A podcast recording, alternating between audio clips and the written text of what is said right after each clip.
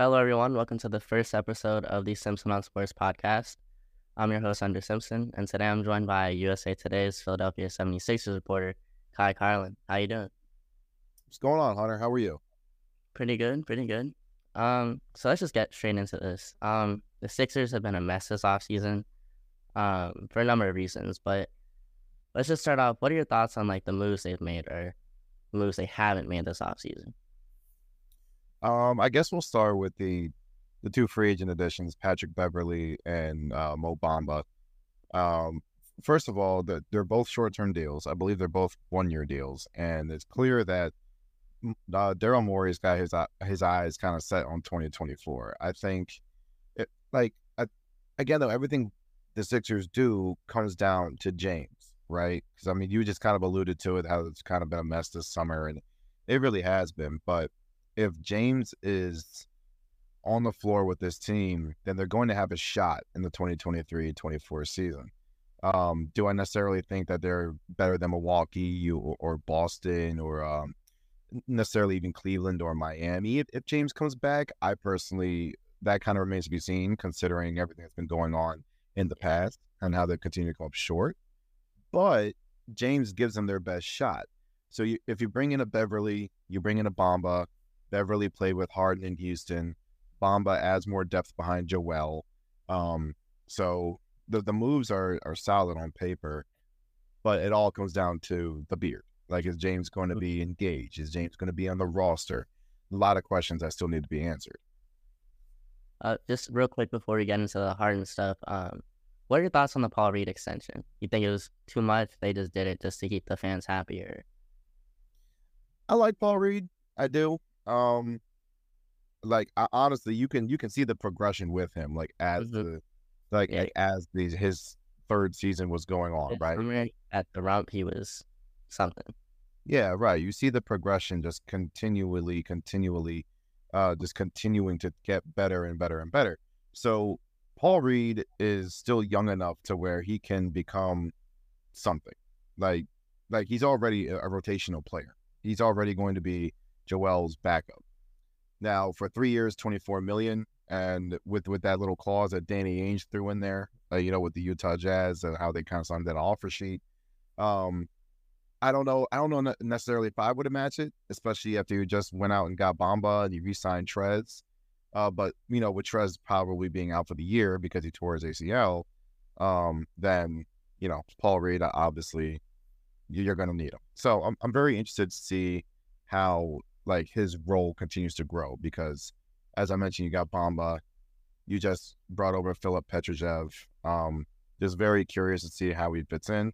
But it's obvious the Sixers have him in their plans if they were if they're going to go ahead and, and uh, match that contract he signed. Yeah, for sure. Um, so why do you think Harden agreed to his extension if he really had no intention for playing here? Uh, which extension? The one getting the most recent, uh, the player option. Also opting in. Well, because, and, and this is just a guess. My th- uh, my guess is he wanted to go to the Clippers all along, but the Clippers didn't have the cap space to sign him. Mm. So the only way to get to the Clippers was to opt in and then be traded. Like that is the only way he was only going to get to the Clippers. Obviously, he's an LA native. He's from LA, and there's not really a, I, I, there's no point in him going to the Lakers, right? So like, why not go to the Clippers and team up with Paul George, Kawhi Leonard, and your old buddy Russell Westbrook? So I'm curious to see what happens coming up, though. The big thing is though, the Clippers have not offered the Sixers a- anything substantial, and we all know this. Like the Clippers aren't, they're not going to give up Paul George or Kawhi Leonard for him. I certainly wouldn't if I was the Clippers. I'm not doing that. And then they don't want to give up Terance Mann or Norman Powell or any of their other younger players. So you're looking at a, a potential offer of like Marcus Morris, Ivica Zubac, and I don't know, Nick Batum and, and guys like that. And, and if I'm the Sixers, I'm not taking that offer either. And the Clippers don't want to give up any of their draft picks. Like, like that's another thing. Like if you're the if you're the Sixers, you need some type of draft picks. Daryl Morey's made it clear when he hopped on 97.5 The Fanatic. He said, "Listen, to trade James, we are looking to either acquire a player that keeps us in contention or a bunch of draft picks that we can then flip to acquire said player in order to help us remain in contention. So if you're the Sixers going forward, that is what you have to keep looking for. Daryl has proven in the past that he is patient. We all saw what happened with Ben Simmons. I think the biggest issue though with Ben, Ben just didn't show up and he really wasn't saying anything. James has proven in the past that he will do whatever it takes to get out of a current situation. So we saw with Houston um, to get out, out of Houston that 2020 21 season coming off the bubble year. I think he played eight games for the Rockets and he was causing a lot of issues. And then finally he got moved to Brooklyn. Then when things deteriorated in Brooklyn, um, you know, he was lollygagging up and down the court and things like that, forced his way out of there and got to Philadelphia. Now we see him calling out Daryl. Um, there's a there's a report from the Athletic that he is not going to show up to training camp. I'm not necessarily buying that. I think James will be at training camp just because of the CBA clause and then you know the upcoming free agency and things like that. But who knows if he's going to be the most engaged player? The past says he won't. So I mean, you touched on Ben, and that kind of brought me to my next thing of like, which situation do you think was worse or more frustrating um, between Simmons and Harden? Oh, um, I see. That is a good question. Again, this is all just an opinion. I would probably say the James thing is probably going to be most frustrating because, again, the Ben thing, Ben just wanted out, um, and you know he, yeah, yeah, he asked out. It, it sounded like he really was causing a lot of issues outside of that one day when Doc threw him out of practice, literally the day before the uh, opening night in New Orleans. So, like, there really wasn't like a lot of issues per se. He just was off doing his own thing, seeing therapists, and not really keeping the team in the loop. And that that's more of a mental health type of thing. And I know a lot of people are going to roll their eyes at what I just said and, and brush it off, but I really do believe, you know, the mental health thing is a real thing. Does that mean Ben was in the um, was in the right? No, Ben caused a lot of problems, but you know he wasn't like he wasn't outspoken with the issues. He just he didn't show up or say anything. With James, I'm I'm telling you, just looking at James's track record, um, w- when things go bad and when it's time for him to to get out, he will do anything in his power to get out. Now, the flip side is Daryl does have a relationship with him. Maybe not so much anymore. maybe, maybe that's out the window, but who knows? Maybe Daryl gets James in a room. They scream at each other, they yell at each other, they figure it out, and then they can kind of move forward. Either they do find a trade partner for James, or James changes his mind and works and works on it. Now, listen, the Sixers want James back. They do because they know that if, with James on the floor, as I mentioned earlier, they can contend for a championship. That that is their line of thinking. Because no matter who they get, Hunter, there's nobody out there that can do what James does in terms of playmaking and running the offense and things like that. There's nobody available who can do what he does at the moment. Now, but that kind of brings up the question of like, do you bring James back and, and, and is this year a gap year? Do you look ahead to 2024? Things like that. So again, this is going to be very interesting to kind of see what happens over the next over these next couple of weeks because right now we're in August. Uh, training camp's right around the corner. The season's going to start pretty soon in the blink of an eye. Um, so it's just, it's going to be interesting to keep an eye on. Um, so if Harden doesn't come back and play for us, do you think Maxey has it in him to step up and be that guy that we need him to be to at least like, you know, finish top four, top five? That's the million dollar question. I think everything comes down to Tyrese because you know what Joel's going to bring to the table. Joel, obviously, he's reigning MVP and everything like that. With Tyrese, he's obviously one of the elite shooters in the league. I think he finished top five in three point shooting this past season, and he averaged 20.3 points a game. Like the guy is, he's only going to get better. He had a really terrific third season. I think the, I think the big question with him is, can you also pair it up with playmaking? Can you also run the offense the way James was able to run the offense. Um, because James averaged 21 points last year, but he also led the league in assists at 10.7 a game. Yeah. So that is what you're going to be missing without James. But then you also have to look at Tobias Harris. You got to look at um, how how does Tobias's game going to be affected? How's PJ Tucker going to be affected? Um, there are so many things that are going to be affected for the 76ers going down the line um, that I'm again I'm not sure like if Tyrese can step up in that situation. Yeah, I mean, a lot of people expect him to take like a fairly significant leap last year, and he had a great year last year. But some people were saying all star or you know at least like all star caliber. Um, and it's definitely harder when you have someone like Harden on the team who will still get you buckets even though he's dishing out the ball. But um, if Maxey can just stay consistent with his shooting um, and stay consistent overall with his uh, scoring, I think they'll have a decent shot at you know maybe the second round, even if they don't have Harden.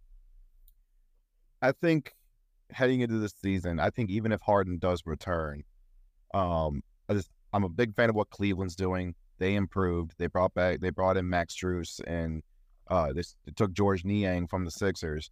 Brought brought back Caris LeVert. They now have shooting around Donovan Mitchell and Darius Garland, which is something that they that they needed. Isaac Okoro is a terrific defender, but I mean he's yeah he's he's not the greatest shooter. So that's what the Cavaliers needed. They got better.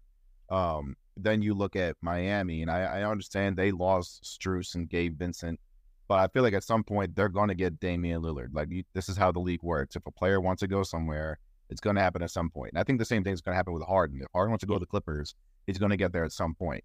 Same thing with Damian Lillard in Miami. So if you got Lillard, Jimmy Butler, and Bam Adebayo, you have to worry about that now as well. Um, and you, you always have to worry about the Heat. Like it, it doesn't matter what seed they are, you always have to worry about the Heat. Then you look at the Boston Celtics. I know they lost Marcus Smart, and I feel like that's going to be a, a bigger loss than what a lot of people are talking about. But they're still an elite, elite team in the Eastern Conference. And for me, Hunter, the Milwaukee Bucks are the team a lot of people are kind of sleeping on. They lost round one, obviously, to an eight-seeded Heat team. Yeah. The Heat went on to make the finals, though. So, and but I, I do believe Milwaukee's going to want to come back and prove that the round one loss was just a fluke. That's going to be one motivated team. So again, just really curious to see what happens this upcoming season. Uh, so now to the question that, to me, I think is a little bit ridiculous. Um, for this year, but do you think next year could uh could the Sixers see Embiid leaving if they don't win a championship? No, I, I mean, okay. So we're recording this podcast. It's August twenty fourth, 2000, 2023. and I, at, at this moment in time, I don't see Joel requesting a trade anytime soon. Um, now that could change in August twenty fourth, two thousand twenty four. A lot can change in a year, mm-hmm. but at this moment in time, the Sixers, they're not even thinking about moving him because why would you? And then I don't think Joel is at a point where he's like reached his breaking point. Now, on the flip side, uh, we all as humans have a breaking point. At some point, we all just kind of get frustrated and and just like, yo, like I want out. Like even Kobe asked out. Like a lot of people forget that Kobe Bryant asked out from the Lakers. Um, but before you know everything kind of you know they were able to fix that, Lakers went on to have an incredible run. So who knows? Maybe Joel reaches that point. So, but at this moment in time, no, I wouldn't even entertain that. Yeah, I mean, to me, it's just kind of ridiculous because he seems like someone that just he like feels the need to succeed, um, and he can take responsibility now that he's matured. And I don't think to him, I don't think he would have accomplished enough in Philly to be able to justify leaving because they couldn't win a ring. Um, because he's the one that's like struggled to stay healthy in the playoffs. Um, but I mean, he those pictures of him um with his trainer, he definitely looks a lot slimmer. Um, and there were reports of him saying that like he's really just focusing on being in the best shape of his life. So we may see a really aggressive Joel in the playoffs this year, which would be something to finally get to witness regular season Joel um, in the playoffs and could give them a real like shot at the finals. Um, but yeah, I don't know. He just he also seems just too loyal. Um, he seems like he cares about this fan base a lot, and all this stuff on Twitter, like he's just known to be a troll. So it's just hard to really entertain all of that. Yeah, I'm I'm not at that point just yet. Like, I mean, again, though, I, I things can happen. Can things a lot of things can happen in a year. Yeah, and, sure. and and we as humans do have breaking points. Like this is now the second trade request that Joel has had to go through mm-hmm. between Ben and, and now James and it's something that could derail Philadelphia's season that you know in the 2023-24 year. But um, just yeah, I, I, don't I don't think at, at, this moment in time I wouldn't entertain it just yet. So my last question is about Darren Morey. Um, there have been a lot of mixed opinions about him Um, in your opinion, like, do you think he's the right fit for Philly for at least the time being for the next few years? Do you think he's gonna be able to keep his job here uh, with everything that's been going? on? I mean, I think he did handle um, the situations that he went through very well. Um, he turned Simmons into Harden, which has now been a disaster, but nobody I mean, some people could have predicted that, but you didn't think it would end up like this per se. Um, but how do you think he's done at his job, and do you think he's gonna be able to like keep up what he's been doing for the next few years? Okay, so I believe that James, not James, I apologize, Daryl has done a pretty good job since he's gotten to Philly. But the fact of the matter is, you lost in, in the semifinals out three years in a row. Yeah. Um, since since you've come here, now that puts you on the hot seat, especially for a fan base. Not not a fan base, a franchise that has put so much stock into the process and gathering up all this talent. And Daryl came in and he quickly acquired Seth Curry and Danny Green in the 2020 offseason. They were the number one seed in the 2021 playoffs, only to see them crumble once again in round two falling to Atlanta.